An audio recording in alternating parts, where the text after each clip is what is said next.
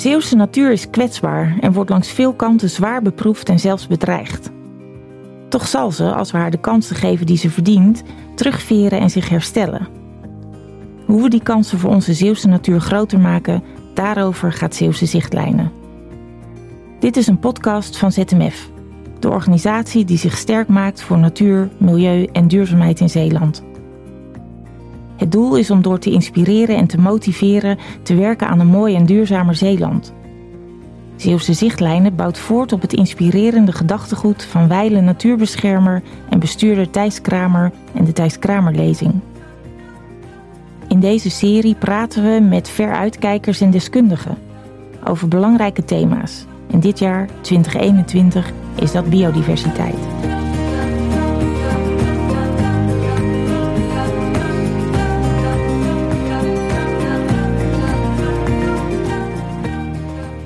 Ik ben Lindy Huibrechtse en ik neem jullie mee in deze serie naar de verschillende Zeeuwse natuurgebieden. In deze aflevering gaan we naar het verdronken land van Zuid-Beveland. Vanaf de Rattenkaai bij Rilland lopen we met Bas Borsje door het gebied. Bas Borsje is kustwaterbouwkundige en hoofddocent aan de Universiteit van Twente. Hij is gespecialiseerd in natuurlijke kustversterking. We praten over levende dijken, schorren en slikken en over de onderzoeken naar natuurlijke oplossingen om de kust te beschermen. Welke mogelijkheden zijn er voor de toekomst? Bas hoopt dat zijn onderzoek bijdraagt aan oplossingen die komende generaties op een duurzame manier beschermen tegen overstromingen. Hij werkt daarvoor als wetenschapper graag samen met bijvoorbeeld ecologen, historici, gebruikers en de beleidsmakers. Tot slot heeft hij ook een boodschap voor het gebied waar we zijn. Welke mogelijkheden zijn er voor de toekomst? Want dat is met name eigenlijk het onderzoek wat we doen. Hoe kunnen we op een meer natuurlijke manier uh, het achterland beschermen tegen overstromingen, veranderende zeespiegelstijging, of een, een, ja, een, een zeespiegelstijging, een veranderend klimaat en de stormen die we daarmee gaan meemaken. Maar je krijgt alweer zoveel ideeën en inspiratie alleen als je zo'n gul hier voor ons ziet lopen. Ja, dat is niet zomaar een gultje van, ja, wat zal het zijn? Uh, ik denk dat hij zo 5 meter breed is, 2 meter diep. De hoeveelheid water die hier doorheen loopt per getij, ja, dat is indrukwekkend. En dat beseft je ook elke keer weer. We kunnen bouwen met de natuur, maar we moeten ook respect hebben voor de natuur. Het klinkt um, eigenlijk wel vaak zo van, oh, dit is een nieuwe manier van kustverdediging. Nee, in feite gaan we weer terug naar de situatie dat we echt leven met het water en met de natuur. Op een positieve manier natuurlijk. Dus niet dat we de natuur allemaal maar hun gang laten gaan. Want uiteindelijk moet er ook veiligheid uh, geborgen worden. En het samenwerken met al die verschillende ja, onderzoekers, met allemaal een andere achtergrond, dat vraagt ook om dat we eerst elkaars taal leren spreken.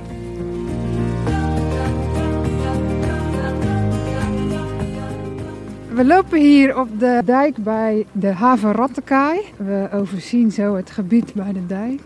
Maar we zijn in Rilland, bij het verdronken land van Zuid-Beveland.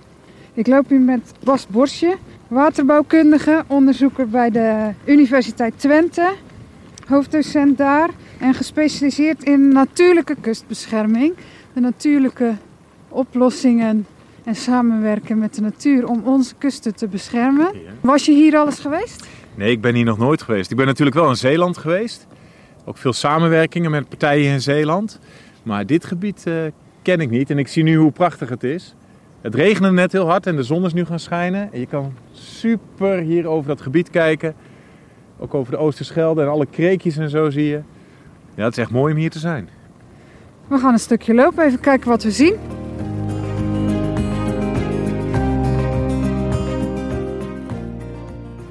Nou ja, het eerste wat ik zie, en dat is dan toch wel een beetje mijn beroepsdeformatie, is dat ik de dijk zie. Als kustwaterbouwkundige zijn we natuurlijk gewend om het eh, achterland te beschermen. En voor jaren, decennia lang hebben we dat natuurlijk met een dijk gedaan. Of met uh, harde constructies, zoals de deltawerken. Waar we toch nu langzaam ook met onze onderzoeksgroep uh, het natuurlijke systeem daarvoor willen benutten. Kwelders noemen we dat in het, in het noorden van Nederland. Schorren en slikken hier in Zeeland. En we staan zo bij zo'n schor en zo'n slik. En ja, je hoort de vogels. Je ziet ook echt uh, de sliprijke grond hier in de gultjes hiervoor. En het is ontzettend rustig hier. Kun je zien hoe het ermee voor staat hier? Ja, ik ben altijd een beetje bescheiden. En ik ben uh, opgeleid als civiel technisch ingenieur. En met name in mijn opleiding heel veel geleerd over uh, stortstenen. En over hoe je dijken, sluizen, bruggen ontwerpt. Dus vanuit mijn werk wat ik nu doe en de samenwerkingen met uh, Natuurmonumenten, Wereld Natuurfonds en zo, krijg je daar steeds meer oog voor. En wat ik wel geleerd heb, is dat we staan hier bijvoorbeeld op de dijk en die is helemaal, of grotendeels allemaal met gras bekleed. Daarvoor zien we weer andere vegetatie. Eigenlijk de, de diversiteit. Dus allerlei verschillende vegetatiesoorten, uh, water wat wegloopt door de, door de gultjes. Ja, de biodiversiteit is hier vele malen hoger dan bij een dijk die helemaal alleen maar uit asfalt zal bestaan. Dus ja, het is hier, uh, het is hier prachtig. We gaan zo nog even de schorren op en we gaan even kijken bij de zeekraal en alles wat daar groeit natuurlijk. Wat is er eigenlijk uh, aan de hand met gebieden zoals deze in Nederland? Want uh, van de Oosterschelde weten we natuurlijk dat er uh, minder beweging is sinds dat we de Oosterscheldekering hebben aangelegd. Jij bent ook met je onderzoek veel in het Waddengebied bezig. Wat zijn de ontwikkelingen? Dat klopt. Wat we ons moeten beseffen is dat de Oosterschelde, dat is natuurlijk niet een gebied op zichzelf, maar op een hele hoop gebieden in de wereld zien we dat, dat daar ontzettend veel aan de hand is. Het is een heel mooi natuurlijk gebied, maar de mensen hebben heel duidelijk hun sporen nagelaten in dit gebied. En zeer begrijpelijk ook. De, de watersnoodramp heeft ons toe gedwongen om natuurlijk het gebied te beschermen. En voor dat moment was de Oosterscheldekering natuurlijk een hele goede oplossing. Sterker nog, er kan ook zeewater binnenkomen in de Oosterschelde. Wat eigenlijk kort daarvoor nog het idee was om hem helemaal af te sluiten. Dus vanuit natuurlijk oogpunt zijn er heel veel.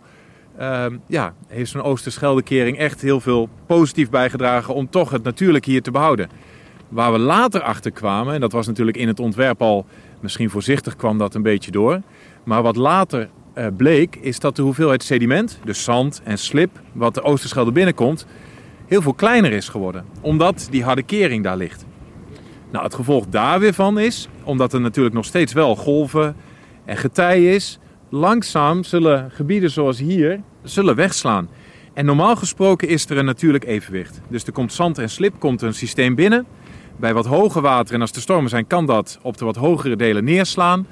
En later, op het moment dat er dan weer uh, het, het, water weggaat, hè, dus bij afgaand getij, dan is het best mogelijk dat ook weer uh, uh, afslaat. Dus je hebt eigenlijk continu het systeem wat zich wat aangroeit en wat terugslaat. Het probleem hier is natuurlijk nu dat we te weinig zand en slip eigenlijk hebben. Om dat systeem in evenwicht te houden. Zandhonger wordt dat genoemd. En door die zandhonger zullen gebieden zoals hier eigenlijk langzaam uh, ja, verdrinken, zou je kunnen zeggen. De Galgenplaat is ook een voorbeeld daarvan, ook hier in de Oosterschelde. Steeds beetje bij beetje worden die platen aangetast. En dat zijn juist hele mooie gebieden voor vogels om er te zijn. Maar ook tal van andere processen die daar uh, mee samenhangen. Nou, dat is één klein voorbeeld. Het andere deel van ons onderzoek wat we doen, doen we vooral in de Wadden. Nou, de Wadden is natuurlijk ook een heel gevoelig gebied. Hè?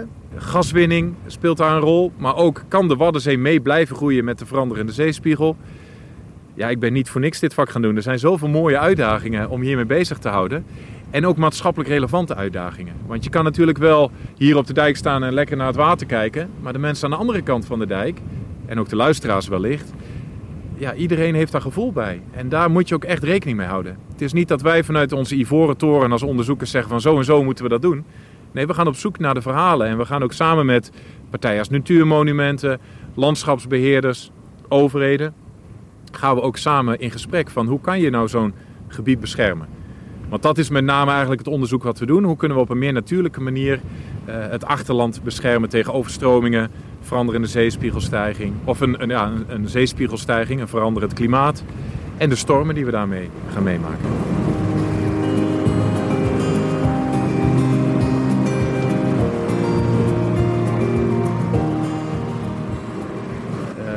Staan nu in het zonnetje, dat kan je haast niet voorstellen, maar uh, het regende zelfs zo net zo hard dat we in de auto moesten blijven zitten totdat we naar buiten konden. Je ziet dus nou het regenwater wordt hier onder de dijk doorgestuurd.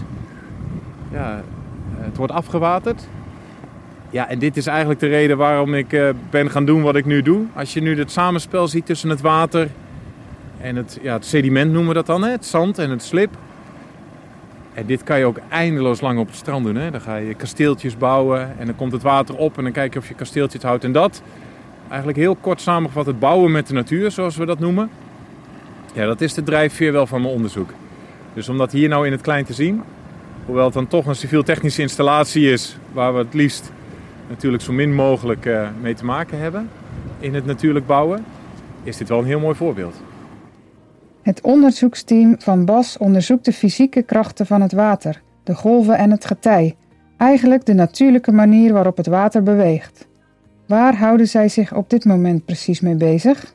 Ja, waar wij ehm, ons met name op focussen op dit moment is dat een hele hoop van de dijken in Nederland die zijn eigenlijk van hard materiaal gemaakt. Dus een dijk is in de basis een kern van klei en zand. En daarbovenop ligt asfalt of blokken om de enorme golven die vanuit de zee, of uh, ja, Westerschelde of de Oosterschelde bijvoorbeeld, hè, erop kunnen klappen om die krachten ja, op te vangen. Dus niet dat er bij de eerste de beste flinke storm een heel stuk van die dijk wegslaat. Wat wij nou hebben laten zien in projecten hiervoor, ook samen bijvoorbeeld met het NIOS uit Ierseke, maar ook tal van andere onderzoeksinstellingen, is dat de kwelders, de schorren die voor de dijk liggen, eigenlijk prima golfdempers zijn. Je kan het eigenlijk zien als een soort kreukelzone. Als er hele sterke golven aankomen, en je ziet het hier ook heel mooi, hè? al die vegetatie, verschillende soorten vegetatie, dat zijn eigenlijk hele effectieve golfremmers. De golven die hier overheen zouden komen als het echt hoog water is, zal deze vegetatie in het land eronder ervoor zorgen dat de kracht op de dijk vanuit die golven veel kleiner is. En daarmee hoef je die golven dus, of die dijken niet helemaal meer te bekleden met allemaal harde materialen. Maar kan je juist af met de zachte materialen zoals gras hier. En daarmee krijg je een heel mooi natuurlijk landschap. Wat, we hadden het net over de biodiversiteit. Ook een enorme plus is voor de biodiversiteit. Je hebt gras op de dijk. Je hebt allerlei soorten vegetatie hier in het schor, in de kwelder. En daarmee trekt dat ook weer een hele hoop andere vogels en, en, en dierensoorten aan. Ja, wat natuurlijk een enorme plus is ten opzichte van een eigenlijk wat saaie dijk die alleen maar uit heel sterk en hard materiaal zou bestaan. Laten we eens even de schorren opgaan en kijken wat we tegenkomen. Met stok, even kijken dat we niet in de geulen lopen. Ja, dat is, ehm, en dat is het mooie aan het lopen op een schor. Is dat het, ja en ook het lastige natuurlijk, maar het is altijd een beetje verraderlijk. Je weet nooit helemaal wat je tegenkomt. En een schor zal er ook nooit elke dag precies hetzelfde uitzien. Nou, hier op het begroeide deel, we staan heel dicht bij de dijk, is dat zeker nog wel het geval. Maar aan de voorkant, dus waar, uh, waar de slikken ook zijn en de, en de platen die niet met vegetatie zijn bedekt, zal er altijd net wat anders uitzien. En dat is ook gelijk de uitdaging van ons onderzoek. Is dat zo'n harde dijk er altijd hetzelfde uitziet. Oh, hier is het heel zacht. Dus hier gaan we netjes doorheen lopen. Zo'n dijk is altijd hetzelfde. Maar als we gaan vertrouwen op die kwelders en die uh, schorren, dan moeten we dus ook de dynamiek van dat gebied kennen. En daar is net waar we nu uh, doorheen lopen. En wat je hier ook heel mooi ziet, we staan op de rand van een wat grotere kreek die hier door het gebied loopt. Nou, ik schat in dat het wel twee meter dieper is daar in het midden van die kreek als waar wij nu staan. En wat we ons moeten beseffen is dat dit gebied dus heel erg langzaam opgebouwd is. Dus elk getij, nou dan komt hier niet zo heel vaak water, maar aan de voorkant worden er steeds die zand en die kleideeltjes worden er gebracht. Vegetatie groeit daar weer bovenop en dat samenspel zorgt ervoor dat je een heel mooi landschap krijgt. Wat um, dus eigenlijk ervoor zorgt dat je, je hebt hier zo'n hele mooie hoofdgul en hier kleinere gultjes. En om dat goed te begrijpen, hoe dat landschap wordt opgebouwd en dus ook wat de dynamiek is van dat landschap om mee te kunnen nemen als veiligheidsmaatregel, ja, dat is een hele grote uitdaging. En daar zijn we op dit moment met een heel groot aantal onderzoeksinstituten, universiteiten, maar ook beheerders van het gebied mee bezig om uit te pluizen van ja, hoe komt dit landschap er nou zo uit te zien? En hoe uh, ziet de toekomst eruit dan? Gaan we dit soort landschappen meer zien? Gaan we dat stimuleren? Of... Ja, dat is natuurlijk altijd een discussie die ik als onderzoeker niet zelf ga voeren. Dit is iets wat we met elkaar ja, moeten, moeten onderzoeken, maar ook moeten benoemen en ook met elkaar het gesprek aangaan. Iedereen zal er zich van overtuigd zijn dat een meer natuurlijke manier van, van kustverdediging een hele grote kans geeft. Deze gebieden kunnen ook langzaam meegroeien met uh, de stijgende zeespiegel. Onder voorwaarde natuurlijk dat er zand- en slipdeeltjes continu aangevoerd blijven. Nou, dat is hier in de Oosterschelde natuurlijk een ander verhaal dan bijvoorbeeld in de Waddenzee. Maar samen met elkaar zouden we de discussie aan moeten gaan en denken van, en ook benoemen van, nou wat zijn dan de voordelen? Kijk, mensen die zien wel de voordelen ervan in om op zo'n natuurlijke manier met zo'n gebied om te gaan.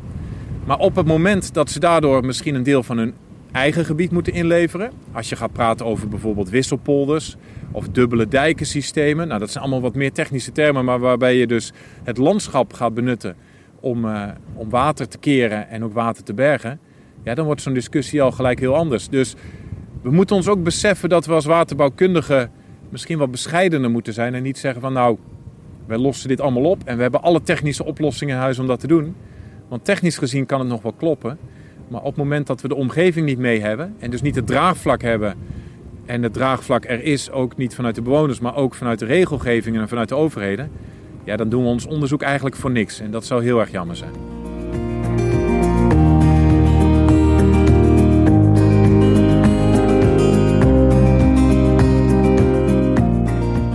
Bij het ontwikkelen van dit gebied hou je rekening met veel partijen, zoals recreatie, visserij en landbouw. Maar er zijn vast ook manieren om samen te werken.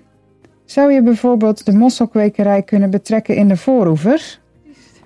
Er zijn eigenlijk twee dingen die in me opkomen. Het eerste, en dat heeft vooral mee te maken, is dat ik net vertelde: hè, die vegetatie is eigenlijk een hele effectieve golfremmer. Dus wat we zien is dat um, als het water hoger komt en het zou hier tegen de dijk aan de golven komen, dan is dit, omdat het zo ruw is en ook zo hoog, uh, zal het de golven remmen. En in feite kunnen de mosselen en de oesters dat ook doen. Alleen we staan nu op zo'n hoog gebied. Dit is een gebied waar mossels en oesters natuurlijk vanuit hun natuurlijke omgeving niet voorkomen. Dat zal veel meer daar aan de voorkant zijn. Aan de voorkant daar waar het, waar het water is en waar het, ja, het intergetijdengebied noemen we dat. Hè? Dus wat nu en dan droog valt. En zelfs toch ook nog dieper, hè? waar we ook weten dat mosselen en oesters ook echt nog veel dieper voorkomen. En wat we weten is dat ze ook hele effectieve golfremmers zijn. En niet alleen maar golfremmers, maar ook ja, ecosysteemingenieurs noemen we dat. Ecosystem engineers in het Engels. Dat er in de, de, de patches van die mosselen en die oesters, dus de banken, dat daar ook weer een hele hoop mogelijkheden zijn voor andere dieren om daar voor te komen. Omdat het dus zo'n beschutte omgeving is. Dus die mosselen en die oesters die kunnen ook zeker aan de voorkant uh, golfremmen en daarmee dus ervoor zorgen dat dit gebied als we dat zouden willen inzetten voor natuurlijke kustverdediging, behouden blijven. Nou, dat is het eerste. Het tweede is dat we, en dat hebben we ook gemerkt bij de galgenplaat, op het moment dat je daar ja, een suppletie op gaat brengen om die zandhonger tegen te gaan, waar we net in het begin over hadden, is dat je dat sediment, dat wil je ergens vandaan halen, hè? Uh, elders uit de Oosterschelde, en dan op die plaat neerleggen. Maar dat je heel goed moet opletten, omdat als je het opnemen van, van sediment, dus het ophalen van de bodem, dat gaat er toch altijd mee gepaard dat er allerlei uh, ja, baggerpluimen noemen we dat dan. Hè? Dus dat er eigenlijk de waterkolom heel erg vertroebeld wordt. Dus er komt een hele hoop van dat sediment, komt dan toch ook in de waterkolom terecht, tijdelijk maar, tijdens de, de werkzaamheden. Maar dat kan funest zijn natuurlijk voor alle mossel- en oesterkwekerijen die daar zijn. Dus we kunnen de voordelen ervan zien als, als, uh, ja, als bouwer, opbouwer van, het, van de natuurlijke oplossing. Maar we moeten ook rekening houden met elkaar. En als we nu zo kijken, hè, we kijken hier heel, over een heel uitgebreid gebied. Maar we moeten ons ook beseffen dat al die functies heel erg dicht met elkaar uh, samenhangen. En door met elkaar samen te werken en daarin de kansen te onderzoeken, denk ik dat we een hele hoop kunnen bereiken. Maar we moeten continu in gesprek blijven. Dus niet alleen maar vanuit onze technische oplossingen en dat in mooie ja, papers en presentaties en op congressen vertellen. Maar ook gewoon, en dat is het allermooiste van vandaag, nou ja, we zijn nu hier in gesprek en we lopen over dit gebied. Maar je krijgt alweer zoveel ideeën en inspiratie. Alleen als je zo'n gul hier voor ons ziet lopen. Ja, dat is niet zomaar een gultje van, ja, wat zal het zijn? En, uh, ik denk dat hij zo 5 meter breed is, 2 meter diep. De hoeveelheid water die hier doorheen loopt per getij, ja, dat is indrukwekkend. En dat beseft je ook elke keer weer. We kunnen bouwen met de natuur, maar we moeten ook respect hebben voor de natuur. Ja, we zien echt een fantastische regenboog. Dit is wel echt mooi. Ja, hij gaat helemaal rond, hè? Zie je dat? Hij loopt nou helemaal rond. Alleen de voorbode van een regenboog is dat er ergens zon is. Nou, dat hebben wij hier nu. Maar dat er ook ergens regen moet zijn, want anders heb je geen regenboog. Het laat ook de veranderlijkheid zien van het, uh, van het weer. En dat is ook precies natuurlijk met de klimaatverandering wat er gaande is. Hè? We moeten ons niet blind blijven staren op de oplossingen die we altijd gehad hebben. Maar het klimaat is aan het veranderen. En we kunnen wel zeggen, die zeespiegel die stijgt maar een paar millimeter of, of een meter in 100 jaar, iets in die orde grootte. Maar nu hebben we de mogelijkheid om daar wat aan te gaan doen. En met elkaar nog de oplossingen te zoeken voordat het te laat is. En ik wil ook zeker niet hier een, een, een negatief verhaal of, of mensen angstig of bang maken. Helemaal niet. Maar als we nu in staat zijn om met elkaar die win-win situatie te vinden en die natuurlijke manier van kustverdediging toe te passen, denk ik dat we prima voorbereid zijn om voor de generatie na ons en die generaties daarna op een hele mooie manier het gebied te kunnen behouden, beschermen en daarmee ook te versterken. Je ziet hier natuurlijk ook heel goed samenwerking, want je ziet daar uh, windmolens, industrie. Uh, en we staan hier midden in de natuur. En hierachter ligt het akkerbouw, er wonen mensen, heel dicht op het water. Nou ja, sterker uh, nog, je ziet daar mensen ook recreëren. Hè? We zagen net de kitesurfers. Dit gebied zelf, we kwamen net iemand tegen die zijn hond ook uitliet. Leent zich natuurlijk ook prima voor recreatie. Natuurlijk wel rekening houdend ook met het broedseizoen en andere zaken die spelen. Dus het vergt ook een andere manier van omgaan met zo'n gebied. Hè? Waar we dus eerst de lijnoplossing hadden van we hebben een dijk. En als die dijk maar sterk genoeg is, en daar is het waterschap verantwoordelijk voor. En voor sommige delen is dat dan weer Rijkswaterstaat of andere overheden. Maar aangezien we dus nu helemaal met zo'n landschap werken. En dus niet alleen voor de dijk kijken, maar ook achter de dijk. Moeten we onszelf ervan bewust zijn dat we dat ook niet alleen oplossen. Een klein voorbeeld bijvoorbeeld, en dat is dan een voorbeeld wat meer ook vanuit de Waddenzee is als zo'n kwelder, zo heet het dan in de Waddenzee, voor de dijk ligt, dan is de hoeveelheid kwelwater, dus het water wat onder de dijk doorkomt, achter de dijk vele malen kleiner. En daar zijn akkerbouwers in het noorden van Nederland heel erg blij mee, want dat kwelwater is zoutwater. En zoutwater op je akkers, ja, dat levert tenminste voor de gewassen die ze daar verbouwen heel veel problemen op. Dus daarmee zie je dus dat het een oplossing op één gebied ook een effect heeft op een veel groter gebied. En daar moeten we ons ook van bewust zijn.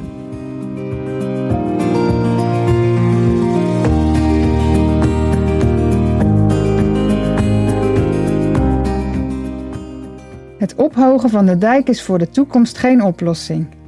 Welke andere manieren zijn er nodig om dit gebied veilig te maken en leefbaar? We kunnen het gebied toch niet helemaal overlaten aan de natuur? Is het kunstmatig ophogen van de zandplaten of het gebied waar we lopen een duurzame oplossing? Wat we ons als eerste moeten beseffen is dat dit in de Oosterschelde waar we nu staan, is natuurlijk een prachtig gebied. Maar ook dit gebied, alleen al door de dijk die er ligt, hebben we als mensen hier al heel veel direct, maar ook indirect uh, ons invloed op gehad. Dus omdat we dat hebben ja, ingekaderd als het ware, zullen we er ons van bewust moeten zijn dat we hier altijd, omdat we dus een invloed hebben gehad, altijd het systeem zouden beïnvloeden. Dus op de plekken waar we dat, dat slip kunnen ophalen, dat kan in havens zijn of op andere plekken waar het eigenlijk een probleem is en hier naartoe brengen, is natuurlijk een prima oplossing, in principe. Alleen is het wel zo dat we continu, dus eigenlijk het systeem een klein beetje aan het veranderen zijn. En dat is niet erg. Dat hebben we ook jaren gedaan, dat hebben we decennia lang gedaan. Dat hebben we ook gedaan om onze eigen veiligheid te creëren natuurlijk. Maar op het moment dat we dus een invloed, beïnvloeding in het systeem gaan doen, zullen we altijd goed moeten kijken en moeten ja, monitoren noemen we dat, hè, meten. In hoeverre het dus een effect heeft ook op de grotere schaal. Want wat we ook gezien hebben, is dat er een bepaald omslagpunt is. Als je te veel in een systeem verandert, dan kan het dus ook zo zijn dat je dus niet meer de natuurlijke dynamiek behoudt, maar dat je nog veel meer aanpassingen moet gaan doen om nog steeds het systeem op een bepaalde manier te laten functioneren. Nou, dat klinkt wat algemeen, maar wat ik bedoel is dat het zeg maar ook zo kan zijn als je het zo erg verdiept. Dus dat de zandhonger misschien en de zeespiegelstijging daarmee zo ver uit elkaar gaan lopen dat het langzaam verdrinkt. Ja, dan zou je misschien op een situatie uit kunnen komen dat alle zandplaten in de Oosterschelde zullen verdrinken. Nou, dat zal natuurlijk een, een omslagpunt zijn, want dat, zal betekenen dus dat er voor vogels geen plek is om op de droogvallende plekken ehm, ja, te fourageren, dus hun, uh, voedsel uh, ook op te halen.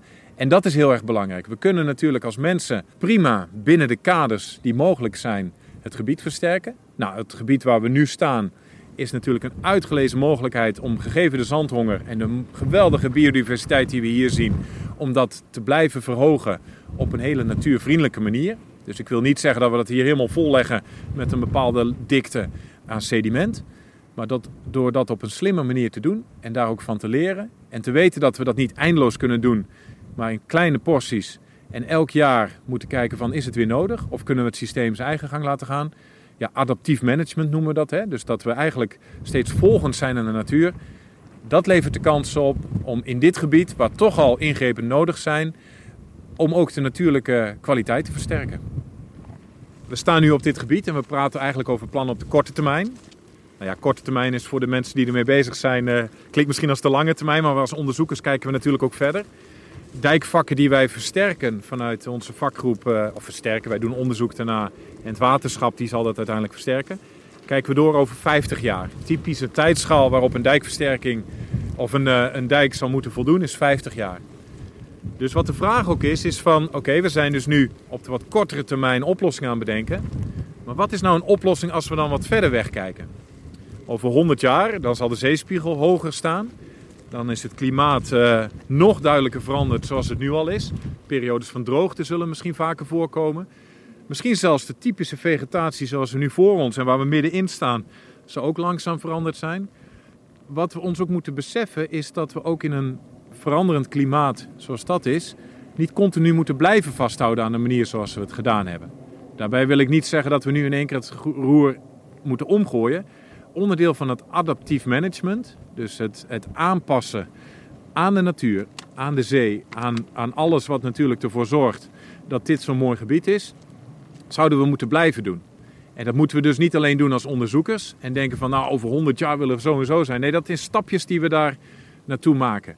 Dus wat we nu ook aan het doen zijn, en dat is uh, met name ook in het Waddenzeegebied heel erg interessant, is van hoe kunnen we een kwelder op een plek nou aanleggen dat hij ook gelijk de sterkte heeft om tijdens een storm, die net zo goed natuurlijk over een maand kan voorkomen, of over twee maanden, of misschien pas over 30 jaar, of misschien pas over honderden jaren, dat zo'n kwelder dan wel in staat is, of zo'n schor, om die storm te keren. En wat we dus vanuit onze groep onderzoeken is dat we nou, in het veld kan je dat onderzoeken. Je kan dat in het laboratorium onderzoeken. Nou, hoe doen we dat? We gaan dan naar, uh, in Delft, bij Deltaris, een hele grote stroomgoot is. Dat is een heel groot kanaal waar hele grote golven gegenereerd gemaakt kunnen worden. En dan gaan we dus zo'n kwelder nabouwen en kijken hoe sterk is nou zo'n kwelder als er echt een superstorm overheen gaat. En dat soort puzzelstukjes die we dus vanuit het onderzoek bij elkaar uh, uh, verzamelen en proberen te snappen, gaan we in het veld toepassen. En nogmaals, dat moeten we niet gelijk op de hele grote schaal doen. We moeten dat landschap niet gaan veranderen en zeggen van dit is de meest natuurlijke manier zoals we dat doen. We moeten de natuur volgen. En de tijdschaal van de natuur is niet dat je dat elk jaar maar weer anders doet. Het systeem waar we hier ook staan verandert, wat ik net al zei. Hè? Het zal er elke dag een beetje anders uitzien. Maar dit systeem is niet over een paar jaar weg of in één keer twee keer zo groot. En met die dynamiek moeten we meebewegen. En daarin moeten we ook de, ja, de coalities vormen. Dus samen met elkaar gaan ja, discussiëren en praten van waar willen we naartoe en op welke manier kan dat bijdragen aan het hele systeem. En niet alleen de kustveiligheid, de energie. We zien de windmolens hier achter de dijk ook uh, draaien. De energietransitie is gaande. Er is een biodiversiteitsvraagstuk. Hè? Dus hoe kunnen we op andere plekken dan alleen maar in bossen bijvoorbeeld. Er zijn heel veel mogelijkheden om dat te doen. Om al die uitdagingen die op ons afkomen op een goede manier uh, mee om te gaan. En nog verder vooruit, zie je het nog gebeuren dat we een deel van Zeeland moeten inleveren aan het water? Laat ik één ding voorop stellen. Ik ben onderzoeker uh, aan de Universiteit van Twente.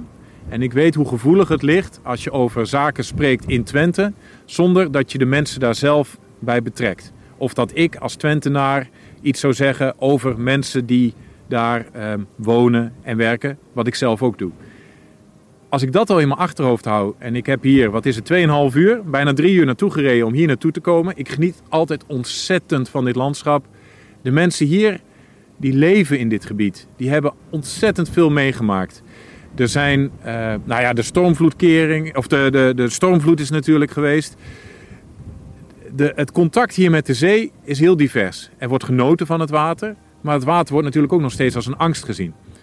En daarmee wil ik benadrukken dat ik als onderzoeker wel kan meedenken en ook oplossingen aandragen.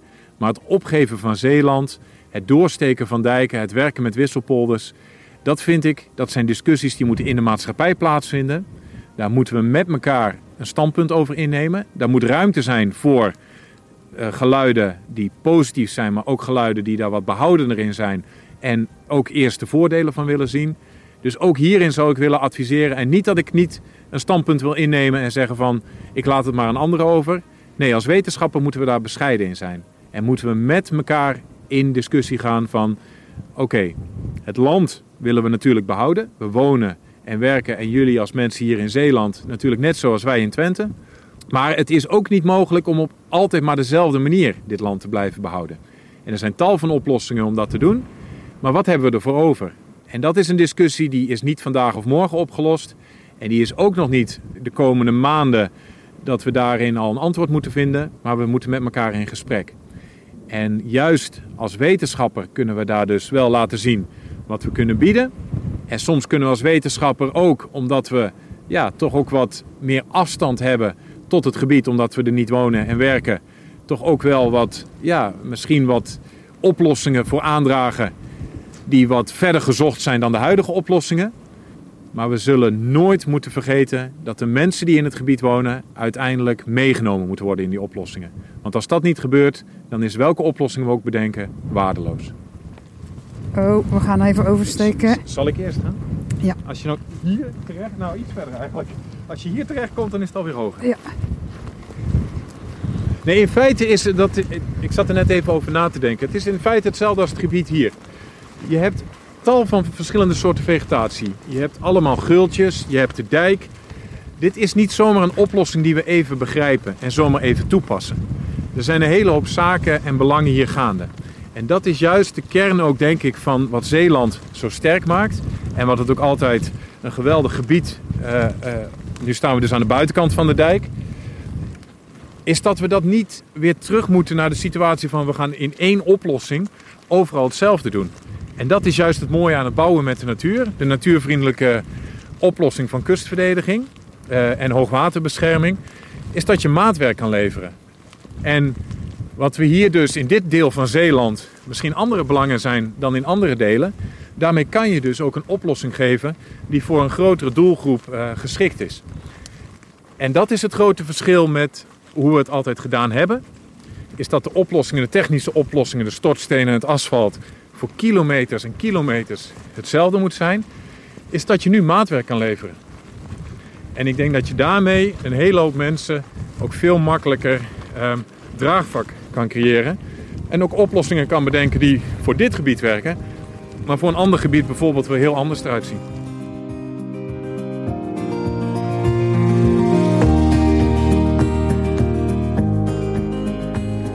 En misschien hebben we straks uh, in de meetup, waar we toch weer met verschillende sprekers van deze podcast bij elkaar komen en ook andere belanghebbenden, nog wel een uh, mooi moment om hier eens over verder te spreken.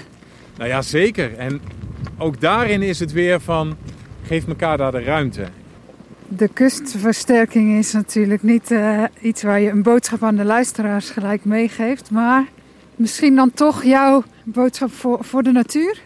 Mijn boodschap voor de natuur zal dan wel zijn van blijf ervan genieten. We kunnen wel zeggen dat er tal van problemen zijn, maar als je dan ook zo door Zeeland loopt en eerder in de week liep ik dan door het Waddenzeegebied, het is en blijft een prachtig gebied. En er zijn uitdagingen en er zijn ook zaken waar we echt rekening mee moeten houden, maar ga erop uit. Geniet ook van het landschap. We hebben nu een kleine wandeling gemaakt, we hebben de regenboog gezien, we hebben in de zon gestaan. We lopen nu met onze rug tegen de regen in weer naar het beginpunt. En dit soort wandelingen geeft mij ook weer voor weken energie en inspiratie om het onderzoek te doen. En wellicht zou het voor, voor de natuur, eh, voor de luisteraar ook zo kunnen zijn van ga erop uit. En geniet ook van het gebied.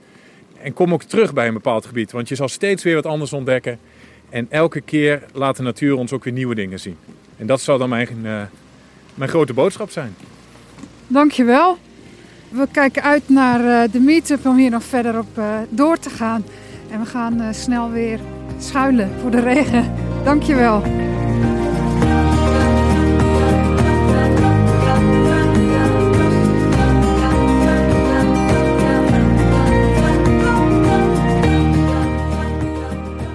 Deze aflevering sprak ik Bas Bosje over de mogelijkheden van natuurlijke kustversterking. De volgende keer ga ik op pad met Jori Wolf, programmaleider bij Staatsbosbeheer en natuurfilosoof. Dan hebben we het vooral over de rol van de natuur en biodiversiteit in het welzijn en de beleving van de mens.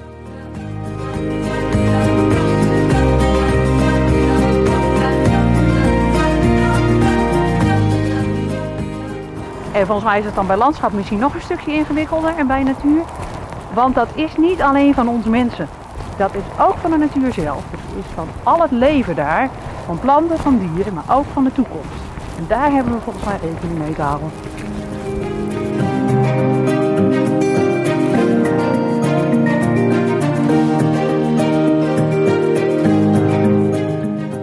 Mijn naam is Ira van Harras, directeur van ZMF. En het mag duidelijk zijn, ZMF zet zich in voor een rijke biodiversiteit. Wat kunnen we leren van onze gasten bij Zeeuwse Zichtlijnen? Na de reeks podcast zou ik hier graag met jullie over napraten tijdens de Zeeuwse Zichtlijnen Meetup.